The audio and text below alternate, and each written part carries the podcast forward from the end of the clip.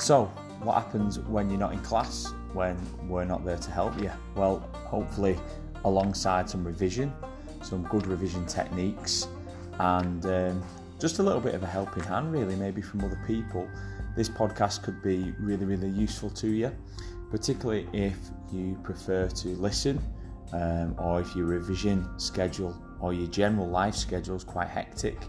You can throw your earphones in and uh, give this a listen. As I say, the main thing is just making sure that it's helpful um, and it best supports you as you move through your time with us at De La Salle studying with Team PE.